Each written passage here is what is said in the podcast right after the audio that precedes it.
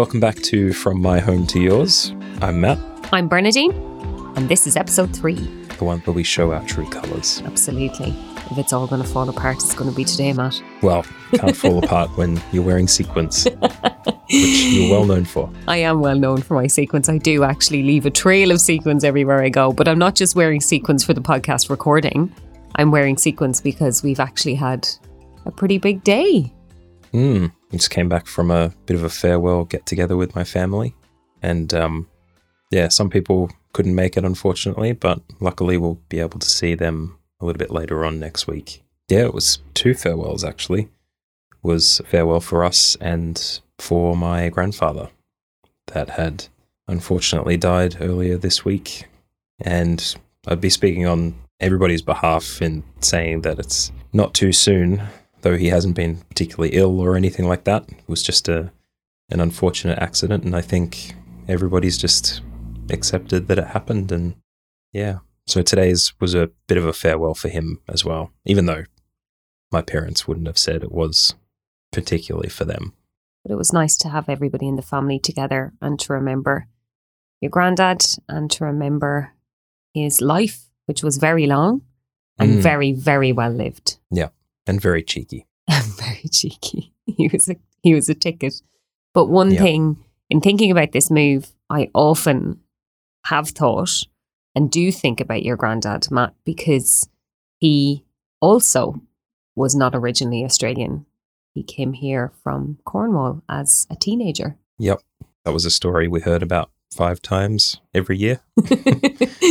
It was a popular one. But even though, and I always think about this, even though he left Cornwall and lived in Australia for the guts of 80 years away from Mm. his homeland, Cornwall never left him. Yeah. Well, that's why I think he was very closely attached to you, um, despite, you know, wanting to attach himself to you because he'd forgotten who you were almost every time we visited, however infrequent that would be. But knowing that you were from a different country with a glorious accent, uh, he would be pushed back to, to those days to remembering remembering what those days were like and how he came to Australia as well. he would always ask me every single time that I saw him how I was, if I missed home, and did I want to go back. And then he would say to me, I'd love to go back just for a day. And I Mm. used to think, God, that's really, really tough to be in your 90s and to have left when you were in your late teens and to still feel the yearning for home, even though Australia was very much his home but Mm. his home was still his home and even though there's nobody really there anymore it's it's not even the place it's the feeling i think that he was longing for so yeah. it's quite a poignant time for this to have happened because your family are are mourning the passing of your granddad but they're also preparing for you to to move away as well so it's it's an emotional time really for everybody Mm, it is. But at the same time, it makes me think of how privileged we are to be able to move back to your home where 50, 60 years ago definitely wouldn't have been as easy. And perhaps your journey would have been a lot different. So true. Well, that's something that we have spoken about numerous times in preparation for this move as well. That Mm, in both sides of our family, we have had people who left their homeland, wherever their homeland was, and went to far flung places. Like I have family here in Australia and in America. I did have family in England. They've since moved back, but, and you've had family from the UK come over here for a couple of generations, really mm, anyone who left before didn't really go back. And now, the current generation, particularly of Irish people, I think we're the very first generation, really, I would say, since famine times in Ireland, that actually has the opportunity to have a home somewhere else and then go back to their birthplace home. And that's incredibly privileged and special and lucky and unusual. And we're really the first generation that's getting to do it. Well, you're kind of, it, it's happening multiple ways. Because I remember when we first, or when I first landed in Ireland when we were moving to London, there was a very large campaign post recession to, to bring you know, the Irish back to Ireland. And even 10 years on, there's still the wayward travel and exploring the world, and then people being urged to come back again. So it's it's interesting. Well, as it's very much the case in Ireland that one of its greatest exports is its people. Mhm. And I always say, you know, there's between five and six million residents in Ireland, and there's 70 million Irish passports in the world. so Yeah. that goes to show we do export extremely well. But I remember Mm. having a conversation with your dad about the fact that there is a minister for diaspora in Ireland, and that's not really a thing in other countries. But there has to be a minister for diaspora in Ireland because there's literally a worldwide diaspora of Irish people. So, yeah, I think I think this week has brought up a lot of kind of generational feelings for different members of your family and for us as well in Mm. that idea of of a life well lived but also a life created in a new country and and how Mm. home is always there but home can also be in a second place as well So I guess maybe we should dedicate this episode to Keith. to Keith Keith, to Keith And we again- love you Keith we've got the teas here as well, guys. So no mulled wine this week. we're trying to keep it sanitary Yeah. bless you Keith we love you and we will miss you Indeed. But we've managed to achieve some things this week, even with the emotional roller coaster that we've both been on. Well, you particularly, it was your grandfather, but I feel like I've been tiny tears this week, so it would have to be it would have to be me who was crying despite anything that was going on. But what are some of the things that we've managed to achieve this week, Matthew? Well, just a quick rundown of things. We've locked in the insurance for the rental and the tenancy agreements all the way 100% through. So we know definitely for sure that the house is going to be rented while we're gone. Which is amazing. It's a good thing to have locked in. We have been working pretty hard to clear the house out and slowly get things moved on and packed away and um, bought the suitcases Yeah. for myself this week as well. Well, the second suitcase. It's a lot of movement of things and starting to make the house look like a an empty house again. Very true. And we also brought a carload of items to your parents' house today. Yeah, maybe maybe we don't advertise that just in case we have to bring another two and they're listening. And so we we brought a very very minimal amount of items, like enough that would fit in just like a shopping bag. a thimble full of you know portraits and pictures and Incredibly useful things that would definitely be used by other people and not just by us. Definitely. Certainly, very small and light. like nothing. Like they wouldn't have even noticed that it was there. Certainly, certainly not. Um, and we also have started to distribute a few things to friends and family that we feel that they could use and benefit from. So people Mm, have been so good. We we actually had a number of visitors yesterday to our house picking up different things, plants and plant pots and a number of different toiletry items and a slow cooker and there's all kinds of things. But what's really interesting about this and this is something well we've really been trimming possessions now for it's about 6 months. Like we really did Mm. start it towards the end of last year and unfortunately it actually takes that much time. Really particularly if you're trying to get it to the right home, but also if you're trying to sell bits and pieces on Facebook Marketplace, it, it's that's nearly a full time job in itself. Responding to different people who request to know more information, and then people who are going to pick up and people who aren't. But I've noticed as we've been sort of trimming possessions how freeing it is to actually remove things from your life and to let Mm. things go. And that actually came as a really, really big surprise to me. How do you feel about that, Matt? Is it a similar feeling for you?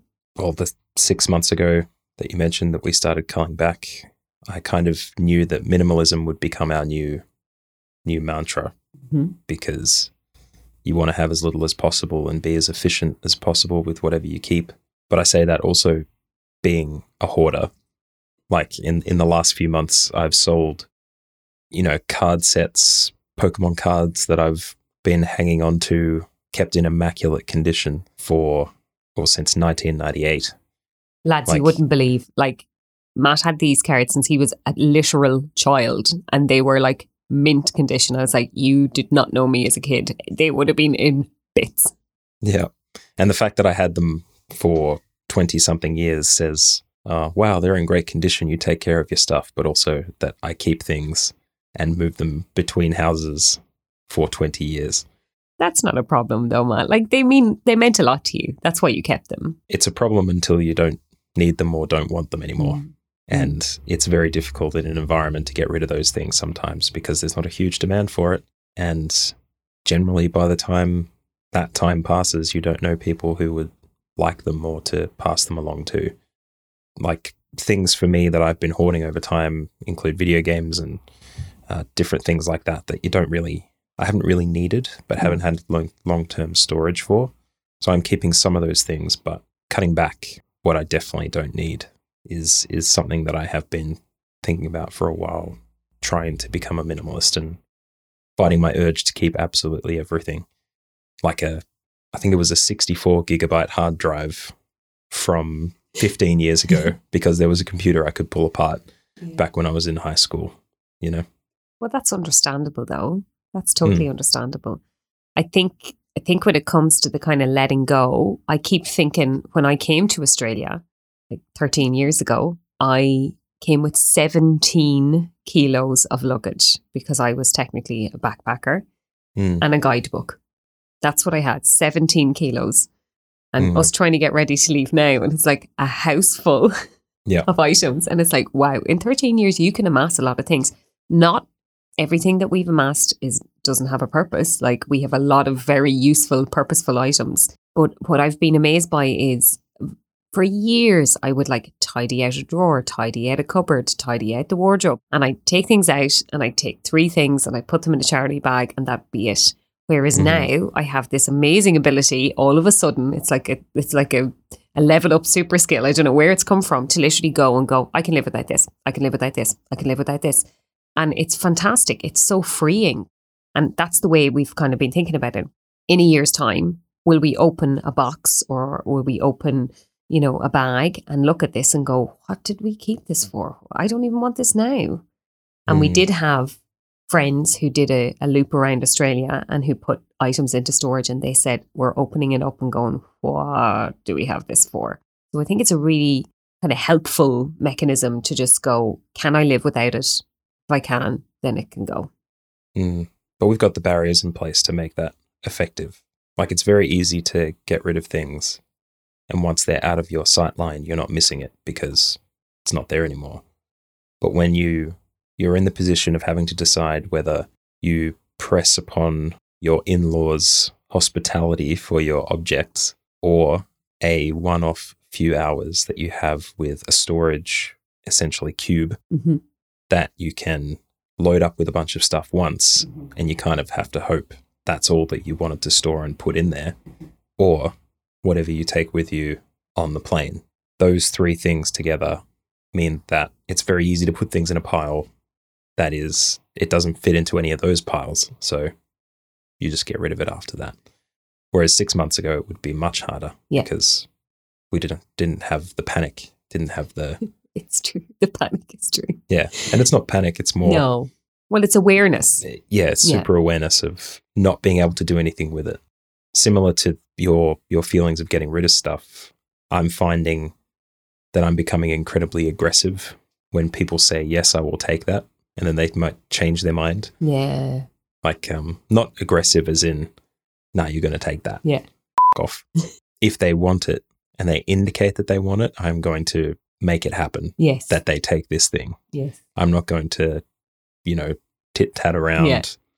try and figure out how to adequately convince them further. I'm saying, all right, you're taking this. Here you go. It's happening. You've it's got happening. it. No takes backsies. the other thing that I find really interesting about this whole process as well is you're aware of where things are in your house. So I keep thinking, I'm looking for a pair of scissors. If I go to that drawer, that's where the scissors live. And then I'm like, okay, so what am I going to do when I can't find the scissors because they're not in that drawer because that drawer is empty? And you start to realize that you've become so conditioned as to where things are in your home that you're like, oh gosh, in the next few weeks, this is going to be a bit of a, a bit of a bedlam situation. Mm, The other thing that I was kind of musing on was we came home last night after being out on a great night with our friends and I took off my shoes and I put them in the wardrobe. And I was looking at the big pile of shoes in the wardrobe and I was thinking, well, none of you can be here this time next week. I don't know where you're going to go, but your days are numbered. And it's that realization that I'm still putting things away when I should be putting things either into a suitcase or into a charity bag. So I do think this week is going to be quite it's just going to be on hyper speed. Just things are, decisions are going to be made with split second accuracy. It's just going to be like keep go, keep go, get rid, get rid, get rid. And that's kind of always going to be what happens towards the end of your time. The crunch is going to come that you have to just make those split second decisions and not not faff around anymore, really. Mm. But at the same time, something that I told you a couple of months ago was that I don't want us to live uncomfortably in our house in the lead up. Mm-hmm. So we, we could have gotten rid of all this stuff in a couple of months, probably, Mm-hmm. and then had an empty house with no creature comforts at all and not lived in squalor, but lived in like a lack of, dare I say, luxury Mm-hmm. up to that time. Very Whereas for the past few years, we've had uh, the living room where we watch our TV shows or we retreat to our separate spaces that have the computers or the the books that we read and stuff like that. Yeah. There's there's a timely a timely way to deal with that stuff, but mitigating it to make sure that we have the creature comforts, especially in the lead up to moving to another country Yes. for a year. You know, making sure that lived experience is is as nice as it can be, and what we remember it being for as long as possible, I think, is important. It's true. And particularly, I suppose, given the way this week went with your granddad's death, like you want to be able to cuddle up on the couch together and watch a TV show, not cuddle up on the floor when there's no couch left anymore. Like this week, I think particularly we sort of needed the embrace of our home in as cozy a possible way, just because of the way the week went. And so I don't think either of us are upset about the fact that it still looks homely to a degree but Mm, by this day next week, it's probably not going to look at all the way it looks right now. no, but there's nothing wrong with that. No. We've stretched out as long as we can, and Make we're enjoying of it. Yeah, exactly. That's so true. Yeah. So it has been an emotional week for other reasons as well, Matt. There's been a lot of big milestone moments that have come up. You've Mm, had uh, your farewell from work, even though you're going to be working for another little while, but it just suited to have it this week. yeah, that was not emotional so much. It was um, just a chance to eat some food with a bunch of people and do the usual corporate thing where someone says, "Hey, you'll go and let's do a lunch." Do the lunch. But it was a nice lunch by the sound of things. Yes, it was a great lunch. It was at Hofbräu House in Melbourne. If anyone has the chance to go, it's great. And if you go at lunch, it's quite cheap. But um, the thing that everybody always forgets is eating that much food in the middle of a workday kind of ruins the rest of the workday. Too Um, tired to do anything. yeah, definitely lethargic. Sitting in a heap. Yeah. But um, yeah, that just had a few people at it and we just had the regular combos. But knowing I'll be around and the fact that I'm intending to only be on leave for a year from that job and potentially come back in a year, depending on how, how Ireland goes, it's not like massive, uh, a massive fanfare upon my departure. Yeah. It's just business as usual with something extra on the side. Yeah. But if there does happen to be anyone listening who I work with, uh, some of the messages that have come from those people have been incredibly heartfelt. Oh. Yeah. Because a lot of the work that I do involves communicating information to people, not just information, but helping them learn about different things about technology. I've been feeding messages through that to indicate that I'll be going, and some of the comments in response have been been really nice. It's because they love you. They think you're awesome. Yeah, that seems you to be are. the case. Yeah, absolutely. absolutely. So they should.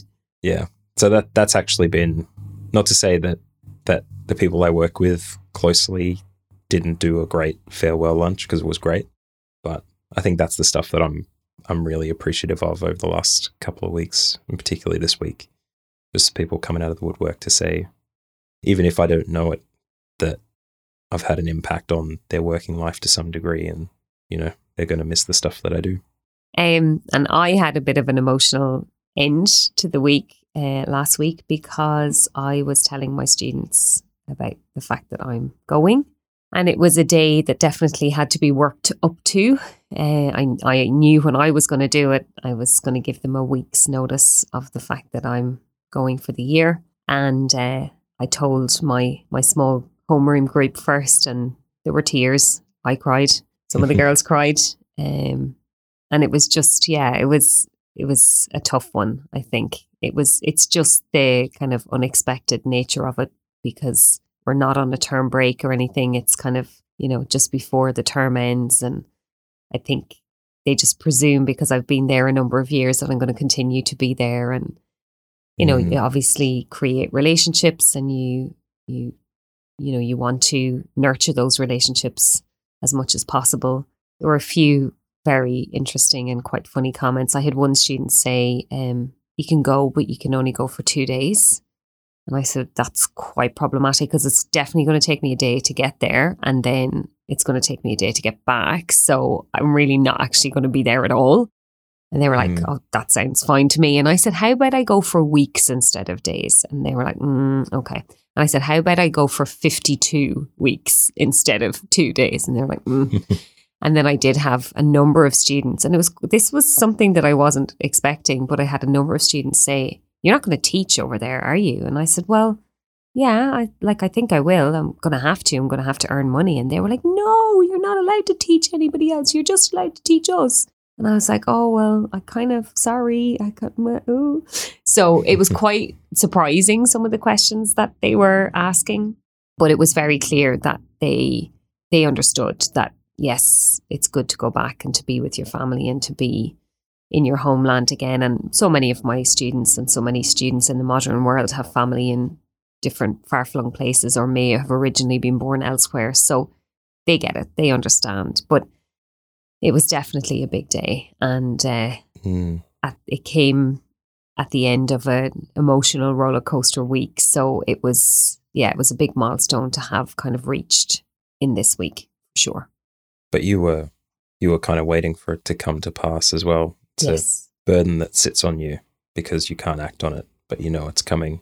And you, you kind of knew to expect that kind of reaction just because of the way the kids love you, how much of a staple you've been of their education, no matter how long they've been there. Yeah, I just, I feel like I'm exceptionally lucky with the students that I teach. They're just awesome people. And I'm going to miss seeing them. I'm going to miss seeing them every day. I, I love teaching them. I love being in their presence. I love you know, watching them grow and learn and change and develop.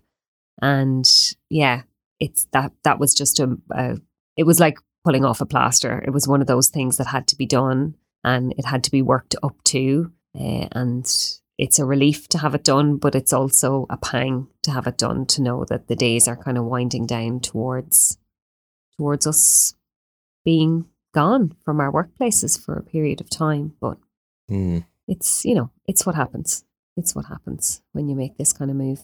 Well, the great thing about teaching is that they never forget you. And as a teacher, you never forget them.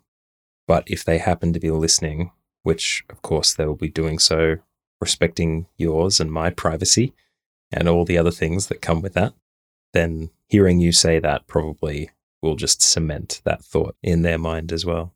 Yeah, I think they they know how much I love them and how much I respect them, and I think that you know that experience of of being with young people at a particular stage of their life is yeah it's quite it's quite pivotal. But i i always mm. say if i have taught my students half as much as they've taught me then i think i'm doing my job okay.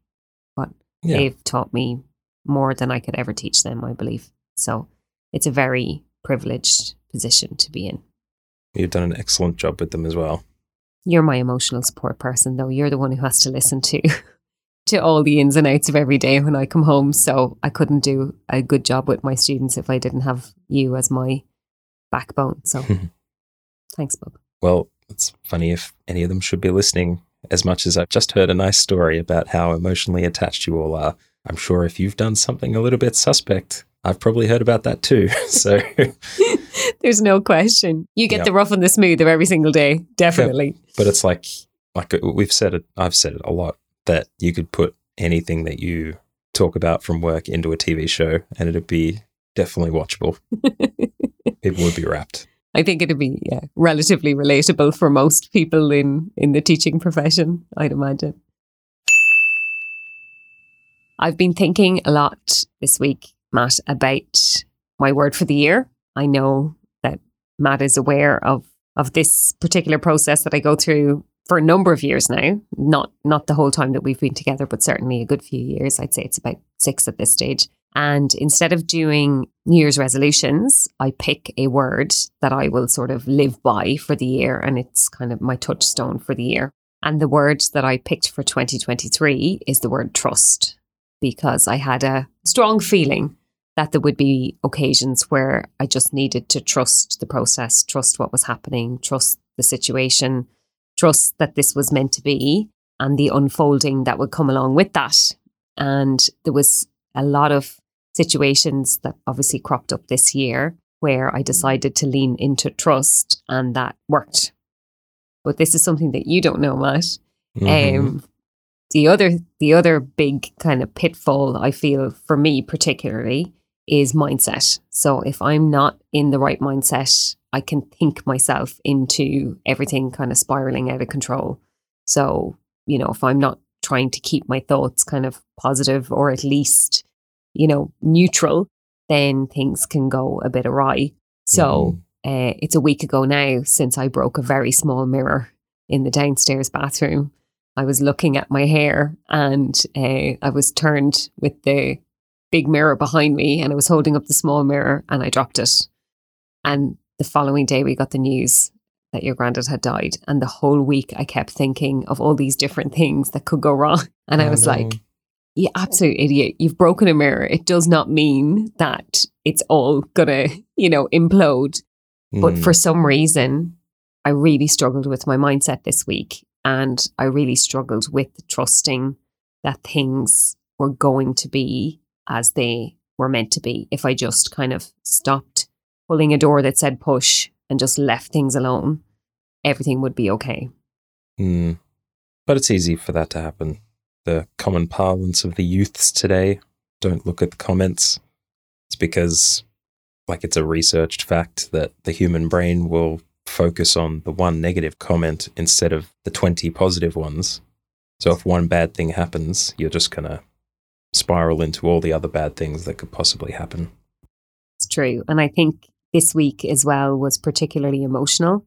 And so as a result, it everything was heightened. And because everything was heightened, everything seemed to be much more high stakes, where it should have just been go with the flow, let things happen. For me, certainly, I just felt like I was either sort of tipping towards frustration or tipping towards I'd like to sit down and have a cry. Yeah. and yeah, which was, you know, ridiculous because it was your grandfather who died. And for some reason, I just felt like I couldn't cope with this week and I needed to be able to support you because you were the one who was having the tough week. But yeah, I just, I didn't feel like I was sort of my best self in the past week. You shouldn't beat yourself up because it's okay to have off weeks. Mm. We all have them. And if you can't have permission to have an off week when you break something and there's a lot of things happening and a family member or a family member in law yeah. dies, uh, plus everything else that you're thinking about, all the plates that we're spinning, mm. there's going to be less tolerance there for, mm. for things that happen. So you have to give yourself a break. But that's why I'm here. So I can tell you to give yourself a break. That's also why I'm here, is to tell you that you need to give yourself a break as well. You need to yeah. be you need to be doing that as much as I do. Yeah, that's why the relationship works. It's true because we keep telling each other to to harden up, get over it. You're flying and galah. Yeah. They didn't have a dicky dick or a dong yet. Not sure if I'll have to bleep that one. If you heard that, guys, it's because it's an Australian phrase. God love Alf Stewart. He gives some of the best best one liners in the world. Mm. One of Australia's greatest exports. Yep. He's a good one. Fruity language. Please excuse the fruity language. So, what's next, Matt? Well, for the next little while, we'll be trimming back a lot of our stuff still. We've got some things in the house that um, still sitting around that we need to get rid of. Um, in particular, my computer stuff, which we happen to be sitting in front of now, I've had to hang on to as long as possible, not just because uh, I work from home a lot, but also because we're making an awesome podcast. So, So true. Um, Hard to make a podcast when you don't have all the things that you need to make the podcast. but yeah, we'll be working on culling our stuff, making sure all our ducks are in a row. I'll be probably wrapping things up at work as much as I can, and you'll be doing the same. Yeah. Yeah. Coming into my final week, so there's a lot to, yeah, a lot to kind of navigate over the next couple of days. We're having our own small farewell with close friends happening this coming weekend. Yeah, so there's a lot there's a lot to navigate this week. There's a lot of like practical things but also personal and emotional things that we need to work towards. Unfortunately, my canary in the mine has reared its ugly head again, so my sleep has gone back to being fairly terrible. Um Mm, so I'm just hoping that I can get through the week with maybe tiny bit more sleep on my side just so that everything can be navigated because that's the thing you go you do your full day's work you come home and then you do another full day's work in the house trying to get things ready in the evening so I'm just very aware of not burning the candle that you've waited so long to light at both ends if you burn it at both ends, the candle you've waited so long to light disappears too quickly. So, much too fast. Yeah. You don't want a spark and then a fizzle. You want a slow, steady burn. Yeah. That's what we need. So just hoping that this week can provide, yeah, that kind of slow, steady burn just to get things done and to also be able to, I suppose, have a bit more equilibrium this week and that I can support you a bit better in what you're going through in the aftermath of your granddad's death and just hopefully be a bit less of a tiny tears this week. Please God. you don't have to worry about that. But we we've both got things that we're gonna tick off lists and make sure we get done. And I think a lot of it's been done. I think a lot of it now is just arranging or rearranging the stuff that we are going to keep or the things that we are going to take. And once those possession-y things are all lined up, it's just about making room for the, the things that will allow us to not tie off, but kind of farewell some people and some places. Yeah. It's all happening, Matt. Yeah, it's been happening for the last few episodes. this is true, but I feel like it's it's so close now that it's you know it's no, it's no longer a few weeks distance away. It's like within touching distance, and Mm, and looking around and and realizing that yeah, in basically in two weeks' time, we're not going to be living this life anymore. Really, no. But at the same time, maybe one of the, the mental tricks that I do for myself that you could leverage as well is seeing that person in a couple of weeks that they are going to have a house completely empty, hmm everything all stored, bags will be packed. They may or may not have traveled yet, touch wood, and that that person is going to be ready for a new adventure. They're not going to have the pressures of the things we've been worrying about or will worry about for the next couple of weeks. That there is a point of relief that will be coming very shortly, focusing on that as a goal and then doing what you can to get to that person. That can sometimes really help, or at least it helps me. that's a brilliant suggestion. What a good mindset trick. sometimes it doesn't work because if you're someone who is a procrastinator, then you love that future person because that future person will do all the things that you don't want to do right now. They'll be the one that gets to it. Yeah. Mm. But this time, future person has already done all those things. So it makes you feel better about doing the things now or not having done them now, but knowing that they'll be done. That's the important thing. That's so true. Okay. That's what I'm going to work on this week, Matt. Think about future relaxed Bernadine sipping Guinness. Do you think you'll Guinness up? God, no, absolutely not. I could think of nothing worse to Okay. Here's another image then. have as a flavor. It's raining, pelting rain outside on a green grassy meadow. Mm-hmm. You've got a banana lounge set up in the living room, overlooking through the window at the pelting rain, and you have a bowl of cooked pork sausages next to you. And like a Roman with a with a bushel of grapes, you just slowly inch a sausage into your mouth and take a small, delicate bite. And enjoy your relaxation time. that sounds almost X-rated. and I think with that, I think we need to finish this episode. I do think so. I think that that should be the last thought that every single person listening. Before we have to tick the uh, the this podcast is not clean category. I have been Matt, and I've been Bernadine. and make sure you light the f***ing candle. And put a sausage in your mouth. Sláinte. Take care, everyone. Sláinte. Bye.